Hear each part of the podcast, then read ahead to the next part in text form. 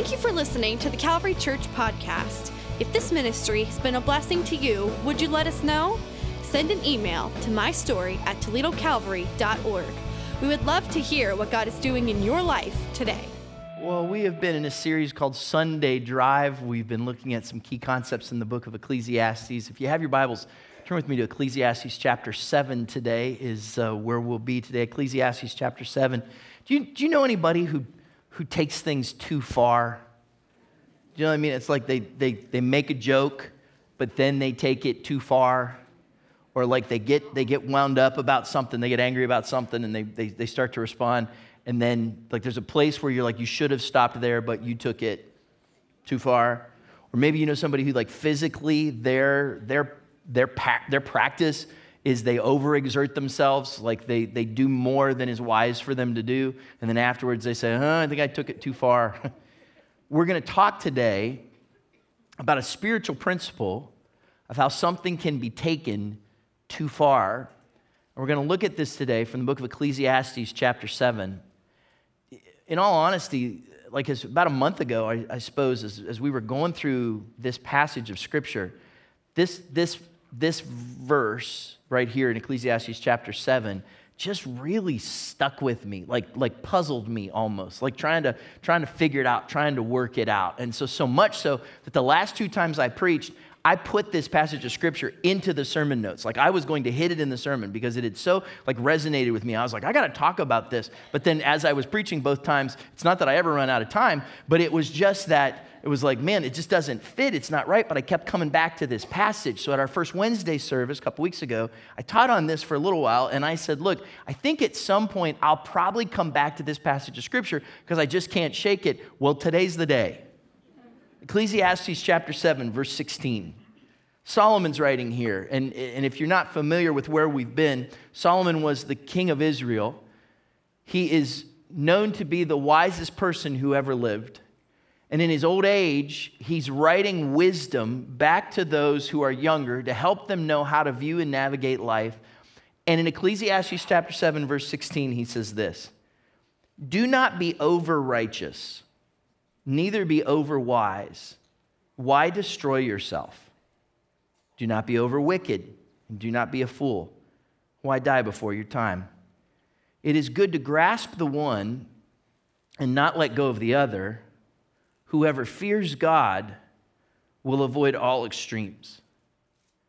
This passage just kind of gripped me. And actually, not the whole passage, one, one word in particular that I was really wrestling with, and it's the word over righteous.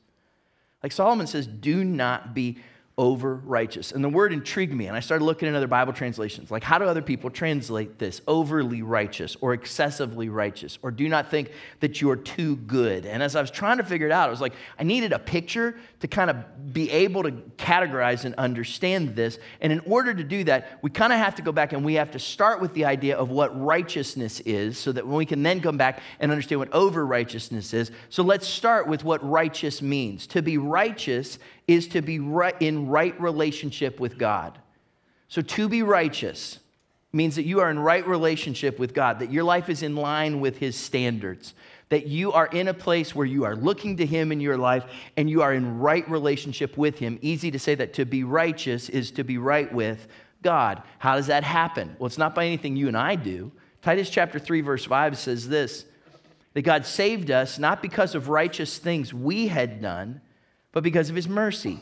He saved us through the washing of rebirth and renewal by the Holy Spirit. So it's not your good works that made you righteous, it's God's mercy, isn't it? It's the Holy Spirit's work in your life that changes us and that makes us new, that makes us righteous. That's why when we talk about Jesus, we talk about him being our Savior and our Lord, that we recognize that we can't do it on our own and that we need someone to bring us forgiveness. We need someone to bring us life. And so he's our Savior, the one who brings us forgiveness because of his death on the cross. And he's our Lord, which means the one who gives our life purpose and meaning because he was, was resurrected from the dead. And so when we look at that, we know that we are made righteous not by what I do, not by what you do, but because of what Jesus did for us. That's why we are righteous before God, because of his mercy. And as a result, we try to be more like Jesus. Like we go on, if you will, kind of a journey of righteousness in our lives. David Actually, Solomon's father, who was also the king of Israel, describes that journey in this way Psalm 24, verse 3. He says, Who shall ascend the hill of the Lord? And who shall stand in his holy place? He who has clean hands and a pure heart, who does not lift up his soul to what is false and does not swear deceitfully, he will receive blessing from the Lord and righteousness from the God of his salvation. Such is the generation of those who seek him, who seek the face of the God of Jacob. So now, when David's writing this, in part he's thinking of a literal place. He's saying, Who may ascend the hill of the Lord? And in his time, as it is today, the temple complex in Jerusalem is, is something that you go up Jerusalem is a city in the hills, so when you get there, you go up into Jerusalem, and when you're there, then you go up to where the temple was. So when David says, Who may ascend to the hill of the Lord, he's speaking physically about the place where you would go to be in God's presence to worship, but he's also thinking figuratively about how you come to the Lord. He's using this metaphor here. And he says, Who may ascend to the hill of the Lord? Well, those who are. He talks here about having clean hands and a pure heart. And he uses the word righteous. That those who are righteous will ascend the hill of the Lord, in part by seeking the face of God, he talks about here. So, if we're going to talk about righteousness today, let's, let's do it kind of with this perspective and in this way. I want to I wanna kind of illustrate something, and I want to know before I do is this a place of grace? Because I can't draw. Like, I did really bad in, in art class, but, but you'll love me anyways, right? All 10 of you. Okay, so we're going to call this a hill, right? And at this hill, we're going to say that at the peak of this, right up here is righteousness. That we are on kind of this journey to righteousness. And we look at it there, and David says, Who may ascend the hill of the Lord? Who may get closer to God in that way? And he talks about this journey, if you will, of righteousness. Now, let's understand this when you, when you think about this. If we're going to give it a little bit of perspective, let's do it this way that down here at the bottom, our focus in our lives is on self. Isn't that true?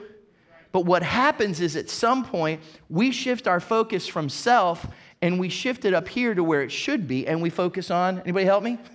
on God, right? So, what happens and what he's pointing out here is that there is a journey that we go on in our lives where we move from self and we move towards God. See, over here, if you had to describe it, probably a good way to say it is that over here you're sinful. But at some point in your life, you recognize your sinfulness and you recognize your need for God. And so, by the way, this is you, not to scale. This is you, right? And at some point, you recognize your sinfulness and your need to look away from self and to look to God.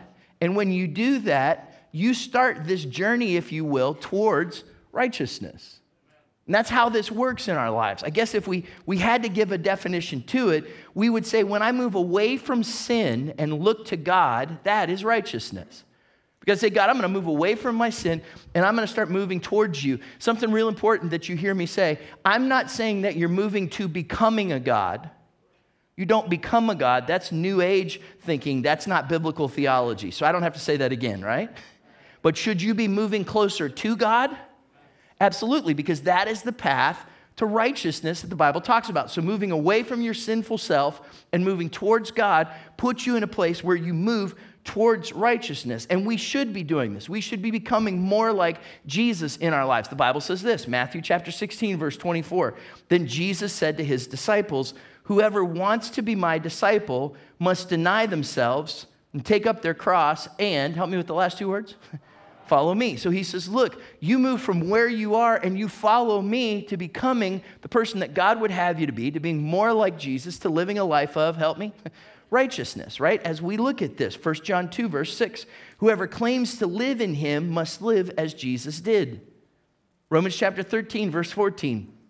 Rather, clothe yourselves with the Lord Jesus Christ and do not think about how to gratify the desires of the flesh. He's saying at some point, righteousness will put us in a place where we're moving away from our sinful self and we're moving towards God. We're looking at God. We're keeping our eyes on God to help us to become more righteous. So that's the idea of righteousness. One other thought about that that's really important. Like some of us think that there's going to come a certain moment in our lives when we're going to get right here and we'll go, I have arrived. It's righteous me. And there's nothing else I have to do. Anybody got there yet? Anybody delusional in any other ways? right? Because you're, you're never going to get to that point.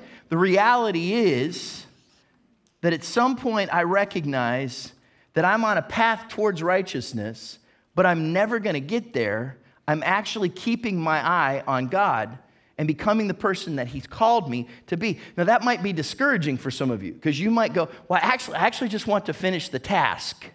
I just want to put righteousness on my to do list and then be able to check it off. But that's not the way it works.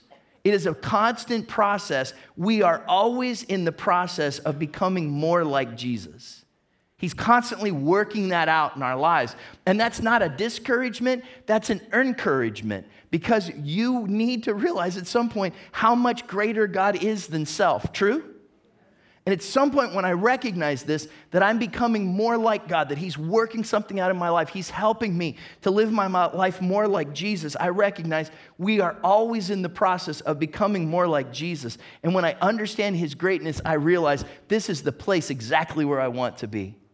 Looking at Him. 2 Corinthians chapter 3, verse 18. And we all, who with unveiled faces contemplate the Lord's glory, are being transformed into his image with ever increasing glory, which comes from the Lord, who is the Spirit. So we're looking to God, we're looking to Jesus, and becoming more like him and allowing his righteousness to grow in our lives. so if righteousness is when I look from my, away from my sinful self and start moving towards God, then I have to ask the question what's over righteousness?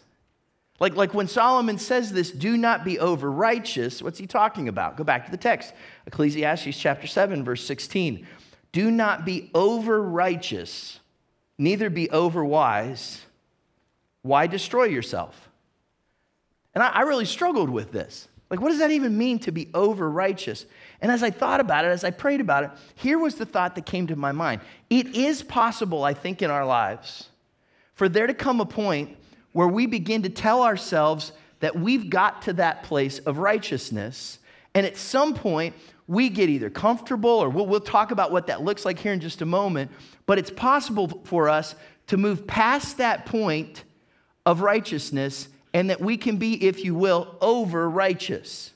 That we move past that point. Because here's what happens is at some point in my life, I can still feel good about myself because I feel like I'm moving away from sin but I can take my eyes off of God and be looking at anybody?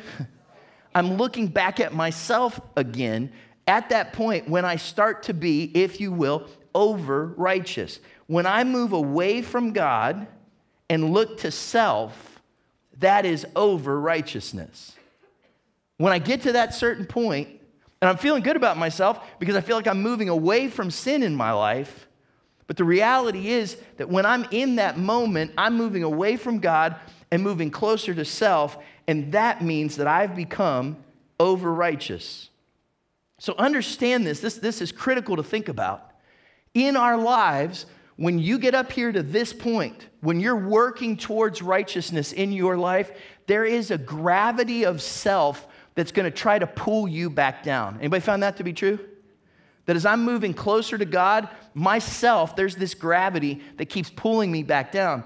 And on this side of the drawing, it's this sinful self, but there's this other side that if you start getting pulled over to this side, instead of calling it sinful, let's call this side prideful. Does that make sense? Anybody? Like over here, when I think about it, it's, it's, this, it's this carnal part of me. But over here, what happens? When I move past where I'm in this place and I stop looking at God and I start looking at myself again, it's not so much an issue that's sinful and carnal, but I become prideful, and if you will, I become hypocritical as well in my faith. Does this remind you of anybody? You shouldn't have said that. like, you shouldn't have said that. But because the gravity of self is always going to pull you back down. And you know what direction it's going to pull you? Whatever direction you're looking. Whatever direction you're facing, whatever direction you're looking in, the gravity of yourself is going to pull you either towards a sinful, carnal self or towards a prideful, hypocritical self. And these are things we need to very much be aware of. Or let's say it this way. Remember this passage, 2 Corinthians chapter 5 verse 17. Therefore, if anyone is in Christ, the new creation has come. The old has gone, the new is here. That's a cool verse, isn't it? Let me, let me illustrate it for you because here's what he says. He says, when you're over here, that's, that's the old me, right? And then when God does a work in my life, when I surrender my life to Christ, when I start moving towards righteousness, that up here, that's the new me. That's a beautiful transformation, isn't it? But let me warn you what happens is at some point, if you're not careful, you can get up on the other side of this and you can move towards over righteousness and you go from old me to new me to then your main concern over here is all me. Like that's what I'm focused on, that my life is all about me.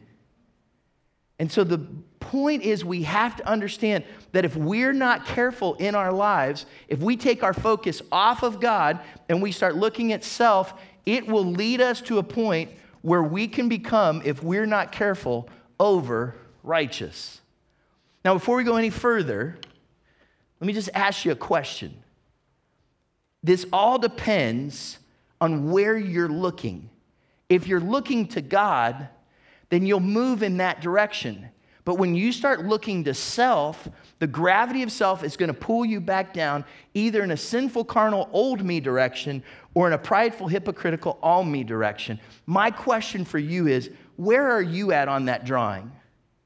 Like, like this week, if I asked you to come up here and like mark on that paper, in fact, let's, let's do that. Let's make a line. We're going to have you all come up here and just real quick, just put your initials. No, we're not doing that. We're not doing that. But if I did ask you to, if I asked you to go, where, where am I on this drawing? Where would you be? And I think the key is what, what direction are you looking in? Because the direction you're looking in will determine the direction you will go. In fact, go back to the text. Solomon says this next in verse 17, Ecclesiastes chapter 7, verse 17. He says, Do not be over wicked, and do not be a fool why die before your time? Isn't that an interesting phrase? Do not be over wicked. Apparently, it's good to be a little wicked, right? Is that what he means? No, no, no, no, no. That's not what he means. What he means is this recognize that you and I, that all of us have this, this sinful, carnal, old me in us, and if we're not careful, we'll get pulled in that direction by the gravity of self. True? So he says, look out for that in your life. Then he says this, verse 18, Ecclesiastes chapter 7, verse 18. He says, It's good to grasp the one and not let go of the other. Whoever fears God will avoid all extremes. He says, It's good to grasp the one and not let go of the other. I heard a, a, political commentator talking about some of the candidates for, for next year's presidential election, and as, as he was describing them, he said about one of them, they have a firm grasp on half a point. I thought that was an interesting way to say. They think they're right here, but they're missing out over there. And that's exactly what Solomon says. He says, Look, it's good for you to grab hold of the one and not let go of the other, to realize that if you're not careful, you can be overly wicked or you can become overly righteous. He says, The answer, if you're going to navigate this, is not to look at self, but the answer is to look at he says, Fear God. Keep your eyes on God. Look at God. Because then, when the gravity of self is pulling you down, you're focused in a direction towards God. And the direction you will go is the direction that you're looking at. The reality is, where you look is where you will go. So the question is are you looking at self or are you looking at God? Does this make sense at all? Because I have to be careful about this in my life. Because I can get to a point where I feel like I'm moving really good and I'm moving away from sin. But if I stop looking at God and I start looking at self, it's going to take me in a downhill, dangerous direction. So the question then is, Chad, how do, how do I know? How do I know if I'm starting to move down this kind of over righteous part of the curve and moving down this way, let me give you today kind of symptoms of over righteousness, if you will.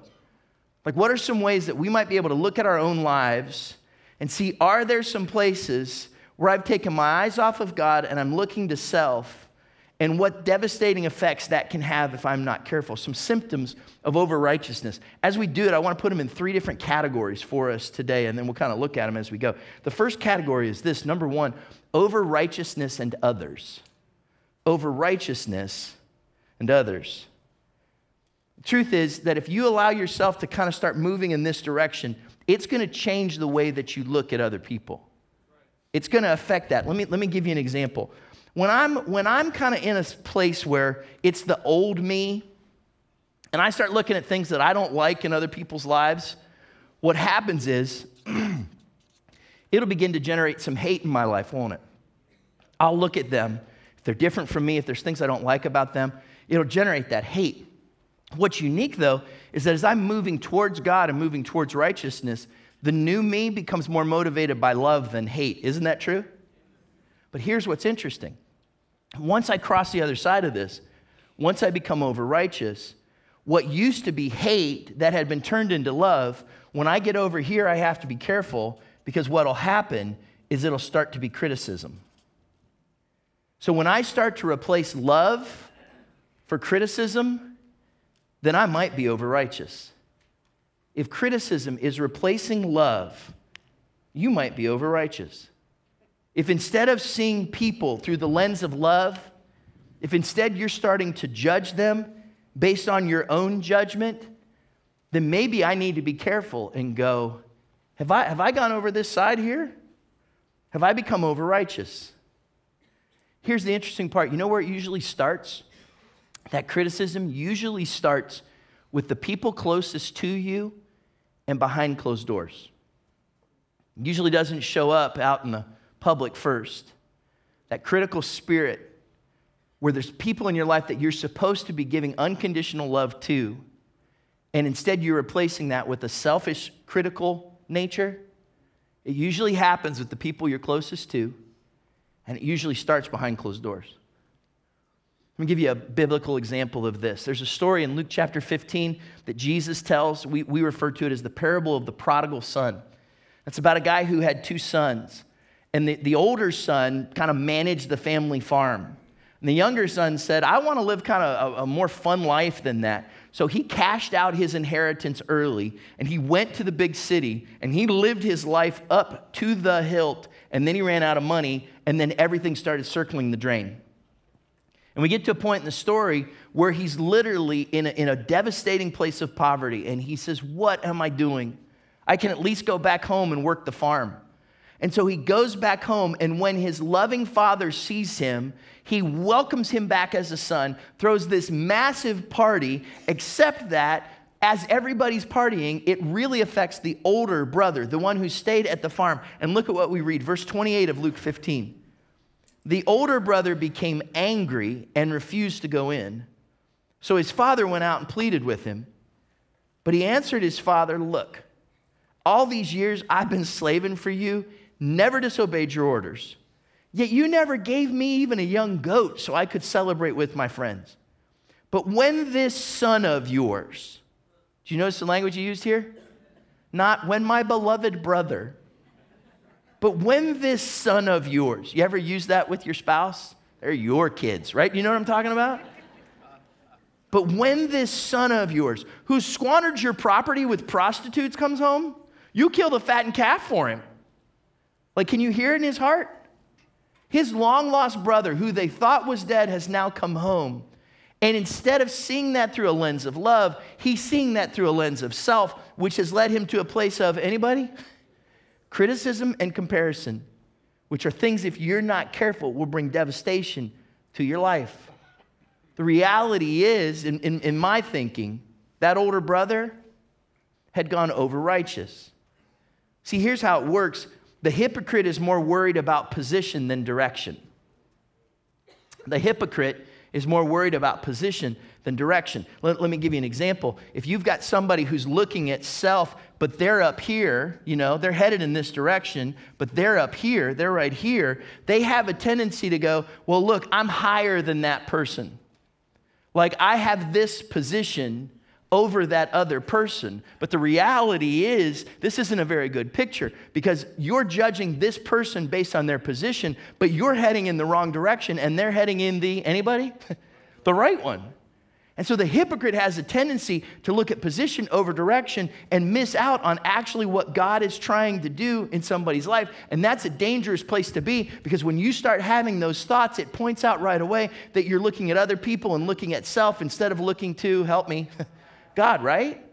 And so there's this challenge that comes. See, the hypocrite is concerned with where you are and not who you are more concerned about where you show up on here instead of who you are becoming as God is at work in your life. And so that's why Solomon says, Look, be careful that you don't become over righteous.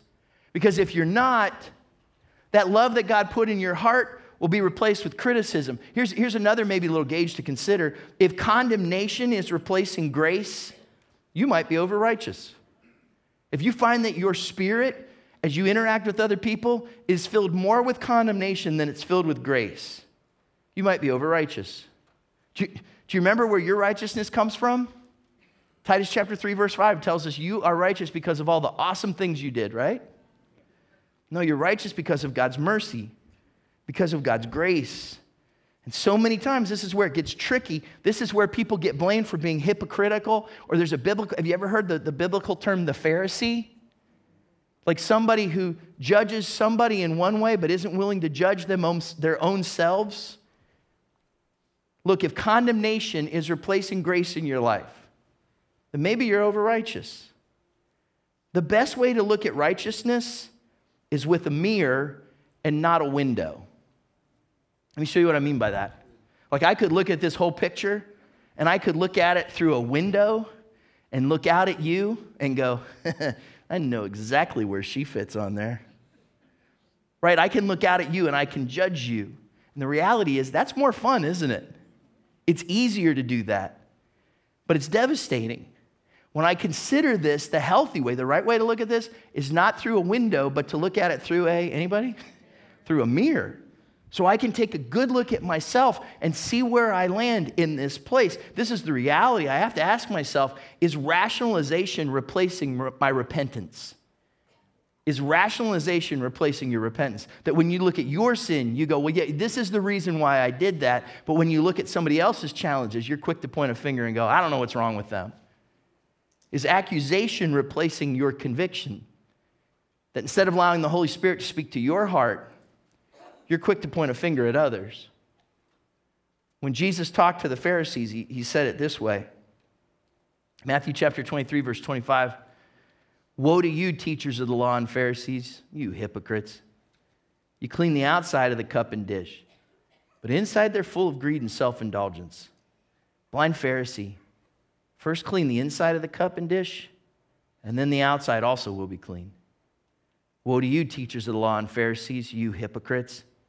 You're like whitewashed tombs, which look beautiful on the outside, but on the inside are full of the bones of the dead and everything unclean. In the same way, on the outside, you appear to people as righteous, but on the inside, you are full of hypocrisy and wickedness. You know who Jesus is talking to there? The over righteous. And it's a good gauge for us. And I really have to think about this. Like when I see something in somebody else's life, what, what comes out of me most quickly? Is it grace or is it condemnation? Am I quick to cast blame and accusations on others while making excuses for myself? Because at that point, then, it makes it pretty clear I'm no longer looking at God, I'm back to looking at myself. The reality is, we live in a culture where we're quick to throw blame on other people. We're, we're quick to hold back on grace, and we need to be mindful of that. A good example of that is there's a mom of five kids in, in Charlotte, Michigan, right now, who's waiting to see how this is all going to work out because she has been charged with a crime. She's facing up to 93 days in jail, $500 fine, but all of this is because she had two library books that she failed to take back, and she's had them for two years.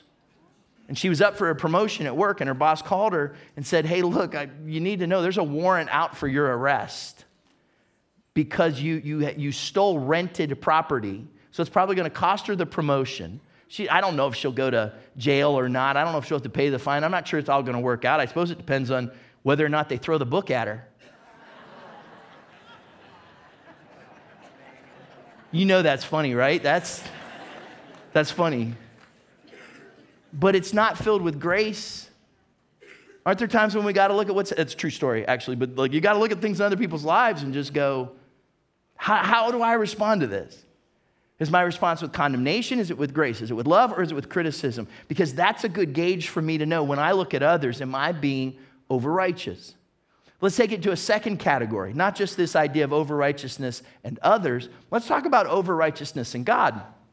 Because when you get to this point where you're over righteous and you start looking at self more than you're looking at God, it's going to affect your relationship with God as well. It, it, affects the whole thing in your spiritual life.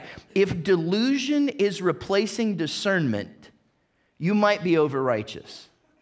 If delusion is replacing discernment, then you might be over righteous. What do you mean by that, Chad? Well, if you're making decisions in your life based on what you think instead of listening to what the Holy Spirit is speaking to you, instead of seeking what God and His Word might say to you, then maybe, even if those are spiritual decisions, you may be at a point where you've gone this way and you have gone over righteous in your life.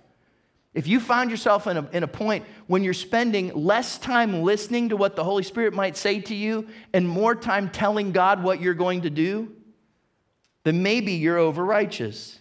What happens in those moments too is you start thinking, well, this is what I'm going to do. You miss the Holy Spirit's leading and you start being passive where you should be active and you start being active where you should be passive and you miss out on what God's trying to do in your life. And oftentimes it's because, because you want a spiritual experience or because you want to do something or you want to stir something up. But as a result, you're driven more by self than you are by God. And it puts you in this place that you become very prideful and it's all me and you can become over righteous.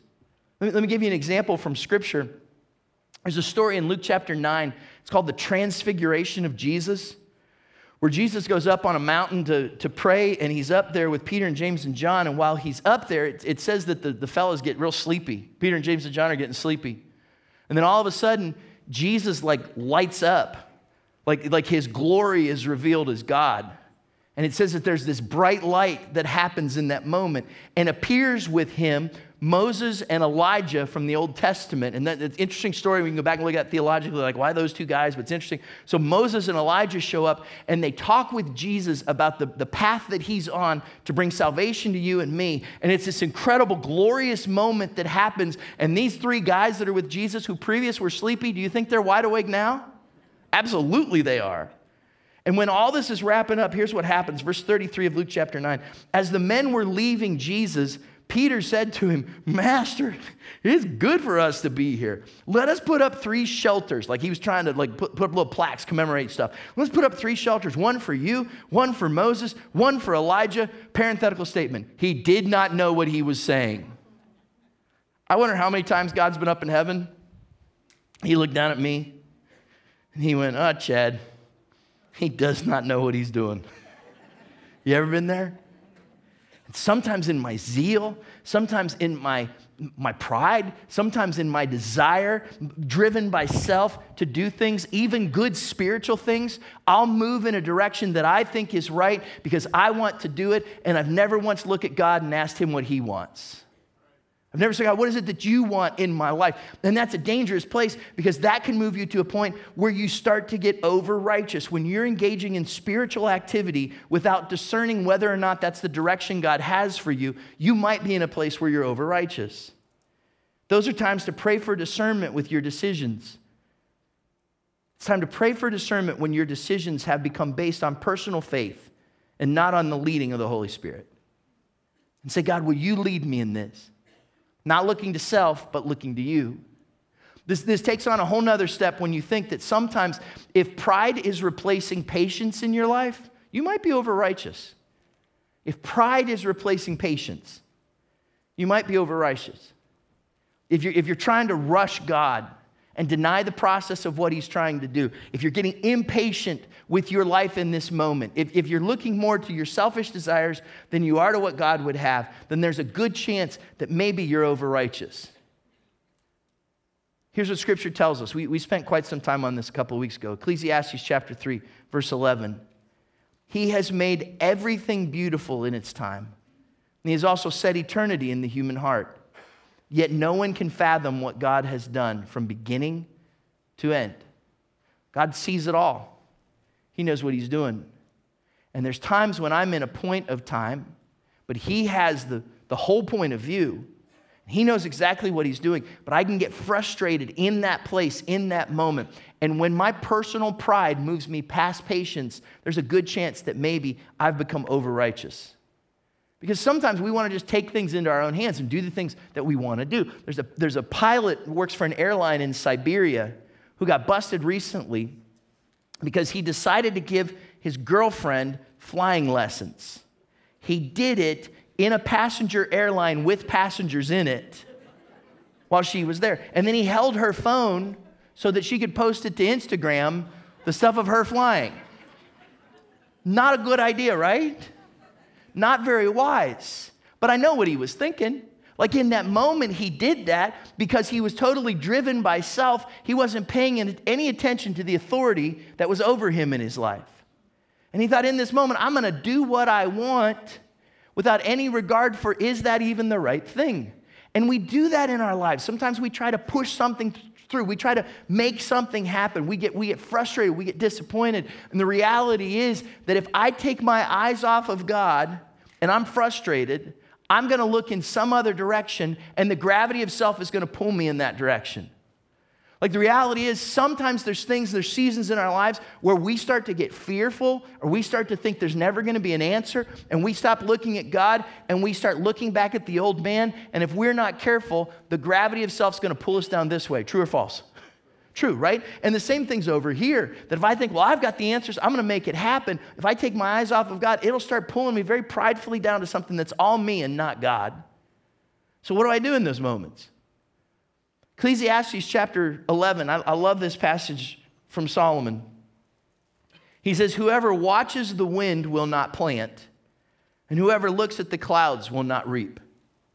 He says, Look, if you're just fearful about everything that's happening around you, then you're driven by self. Nothing's ever going to get done. Verse 5 As you do not know the path of the wind, or how the body is formed in a mother's womb, so you cannot understand the work of God, the maker of all things. Do you see the contrast here? He says, at some point you've got to choose. Am I focused on self? Or do I believe that maybe God's at work? And if I'm going to focus on God, what does that mean? Verse 6 So sow your seed in the morning, and in evening let your hands not be idle, for you do not know which will succeed, whether this or that, or whether both will do equally well. And he says, Look, even in the moments when you're scared of the unknown, you put your trust and your confidence in God and believe that as you do your part, God will do his part as you entrust the process to him. Look, and I think this is really important because there are some of you that maybe there's a frustration between you and God right now because you feel like things aren't going the way that you want them to go or they're not how you would like them to be. And the temptation in that is to take your eyes off of God and to put it back on self. And I'm going to tell you that when you do that, you're going to head in one of two directions and they're both devastating. True? The whole point of this, if you get nothing else, is I'm asking you a question where are you looking? Are you looking at self? Or are you looking at God? Because that makes all the difference. Last one, third, third category. We talked about over righteousness in others, over righteousness in God. Here's the last one. Let's talk about over righteousness in you. What happens if you allow yourself to get to a point where you stop looking at God and start looking at self and you move toward over righteousness? Well, if ownership is replacing stewardship, you might be over righteous. If ownership is replacing stewardship in your life, you might be over righteous. If you say a lot about the things in your life, well, that's, that's mine. That's, that's my job. That's my ministry. That's my family. That's my stuff. That's my money. If you're holding on to it too tightly and you keep saying that this is mine and I own it, instead of saying, God, this is yours and I thank you for it, then maybe you're at a place where you're over righteous. Because when I start looking at self, then I start thinking that everything I have belongs to me when actually it's from God. So it's not my ministry, and it's not my family, and it's not my money, and it's not my influence. Every good and perfect gift comes from the Father above. James chapter 1, verse 17 tells us this. It comes from Him. And if I think I own it, I'm only fooling myself because it actually belongs to Him. Look at this Ecclesiastes chapter 5, verse 18. Wisdom from Solomon again. This is what I have observed to be good that it is appropriate for a person to eat, to drink, and to find satisfaction in their toilsome labor under the sun during the few days of life God has given them, for this is their lot. He has a way with words, doesn't he? You're going to have a few measly days, you might as well enjoy them. Except that's not really exactly what he's saying. He's saying, look, enjoy what you have, verse 19. Moreover, when God gives someone wealth and possessions and the ability to enjoy them, to accept their lot and be happy in their toil, this is a gift of God. Here's what he's saying You will be happier. You will be more productive. You will have more blessing in your life. If at some point you realize the things that you have did not come from, but they actually came from this is so true that if at some point I'll recognize, God, everything I have comes from you.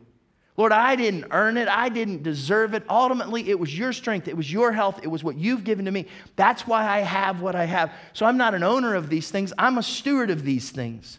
So, as a parent, when I start looking at my children as a gift that God has entrusted to me, that's the beauty of the dedication that we walk through today. It's a gift that God has entrusted to me, and God, I'm going to do my best to be a steward of that gift. When I recognize that my job and my influence, that my ministry, that the money that I have is not ultimately mine, that it ultimately belongs to God, that changes the whole perspective. And then there's this, and maybe this is what it all kind of finally comes down to. If ego is replacing identity, you might be over righteous. If your ego is replacing your identity, you might be over righteous.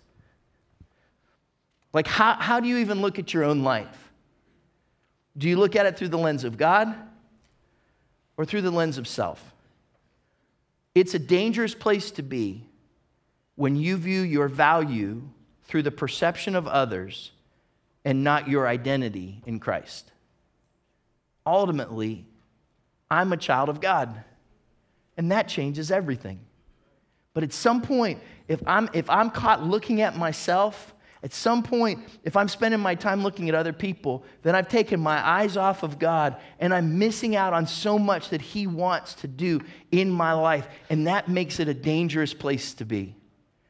There are times when I just have to remind myself, I'm a child of God. And where this really comes into play is if I'm more driven by my ego and self than I am my identity in God, it will affect every aspect in my life.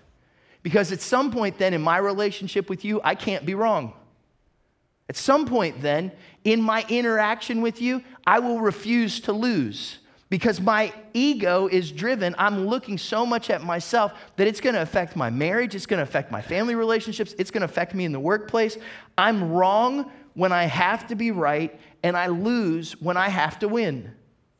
Like if I'm in a situation where I just go, I have to be right. And I'm not talking about matters of, of truth. I'm not talking about matters of doctrine. But I'm talking about those in, internal interactions, those, those, those relationships that you and I have. If I find myself in a place where I'm not willing to be humble, where I'm not willing to give grace, where I'm not willing to show love instead of criticism, in those places when I say, I have to be right and I will not lose, that means I'm driven more by self than I am looking to God. True? That was a quiet one. Here's a question I got to ask If ego is replacing identity, then I might be overrighteous. Why does that happen? Because I've forgotten who I am. 1 John chapter 3 verse 1. See what great love the Father has lavished on us that we should be called children of God. And that's what we are. When, was the last time that when you started rewinding the DVR in your head, because you all have one, right? That at some point you, you, you go through something and then you rewind the scene and you play it back again. And you, you rewind and you think of those words that people said, or those places where you didn't do something right, or those things you were thinking about yourself, and you keep pushing the rewind button and you keep watching those same scenes over and over again in your head that tell you that there's not a whole lot to yourself, when was the last time that happened that you said to yourself, I'm going to stop watching this because I'm actually a child of God? That my identity is that I am a daughter or I am a son of God. Galatians chapter 2 verse 20. I have been crucified with Christ and I no longer live, but Christ lives in me. And the life I now live in the body, I live by faith in the Son of God who loved me and gave himself for me. See, my identity is no longer here, it's here. That's why when I take my eyes off of here, I start being drawn back here real quick. But what happens in my life is that when I look at God, it changes everything. Romans chapter 12, verse 1. Therefore, I urge you, brothers and sisters, in view of God's mercy, to offer your bodies as a living sacrifice, holy and pleasing to God. This is your true and proper worship. Do not conform to the pattern of this world, but be transformed by the renewing of your mind. Then you'll be able to test and approve what God's will is his good, pleasing, and perfect will. Why talk about all of this? I couldn't shake that word. And I think maybe in part because of what Solomon says about it. Because the reality is, it could be real easy for you to just kind of look at that and go, well, that's an interesting thought. And Gilligan can't draw. Like, that could be all you get out of today. And you walk away and go, yeah, that's it.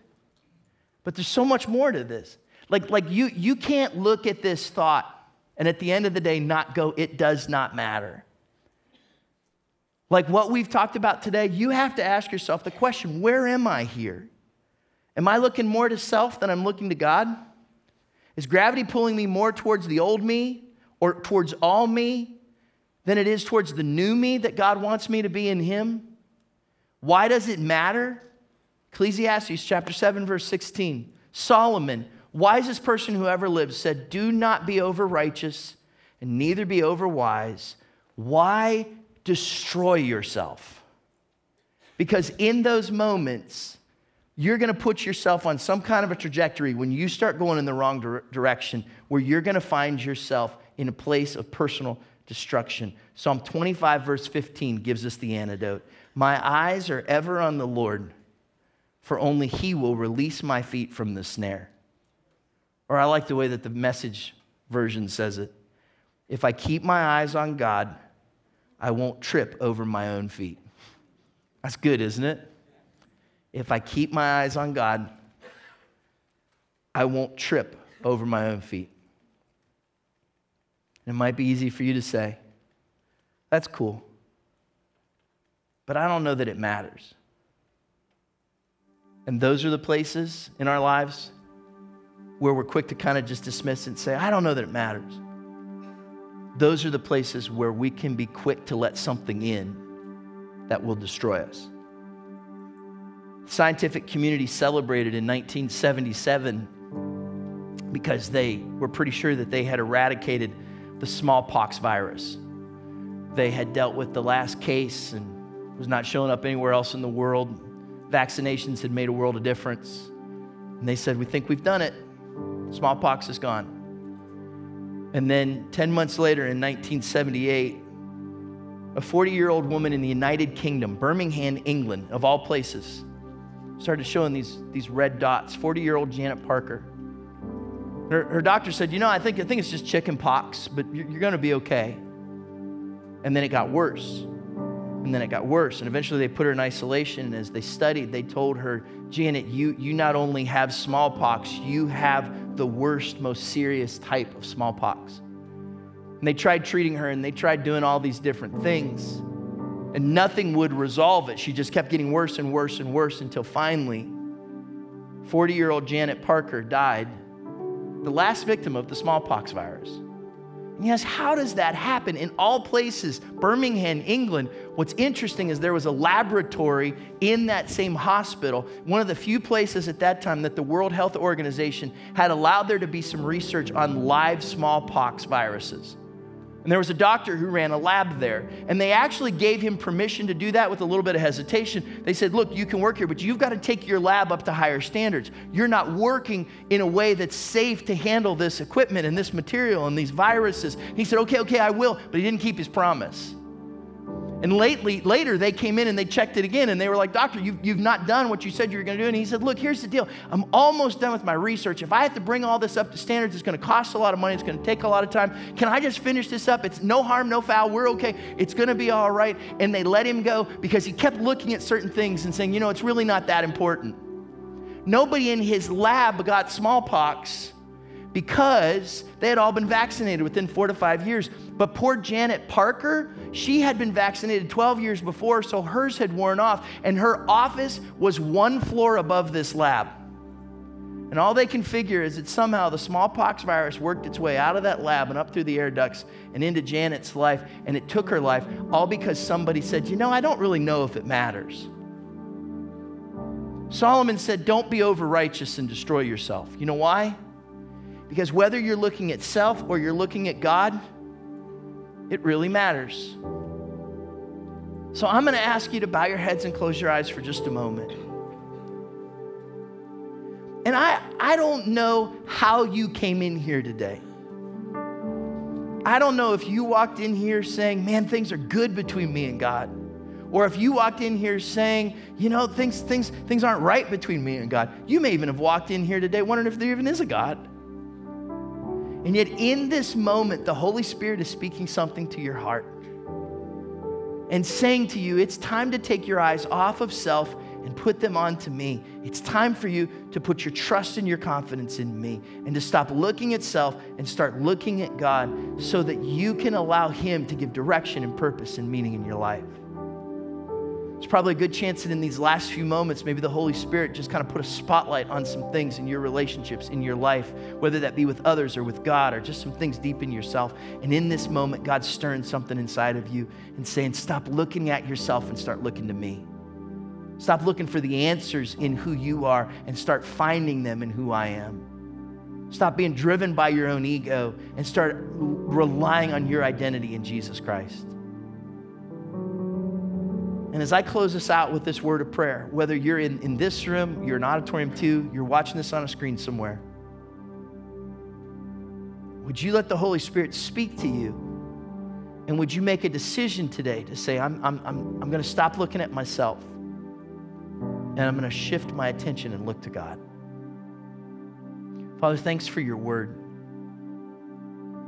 That when we open up your word, when we let it speak to our hearts, it shows us who we are. And God, it also shows us who you have created us to be. And Lord, I pray for the one today who says, I need to stop looking to myself in this area of my life, and God, start looking to you. Start putting my trust in you. Start putting my confidence in you. In our relationship with others, God, would you give us love and grace instead of criticism and condemnation? God, in our relationship with you, would we listen to be led of the Holy Spirit and trust the process that you're working in our lives? Father, in our, in, our, in our own selves, would we find our identity in you in such a way that we would realize that we live our lives as stewards of what you've entrusted to us, looking to you every step along the way. God, thanks for your word, how it speaks to us. Lord, help our hearts to be drawn and, and, and, and attached to you. May we look to you today, we pray. Now, Lord, as we do this, we put our confidence in you. In Jesus' name. Amen. Amen. Thanks for being here today. Go in his special favor and his wonderful peace. Have a great week. We'll see you next Sunday.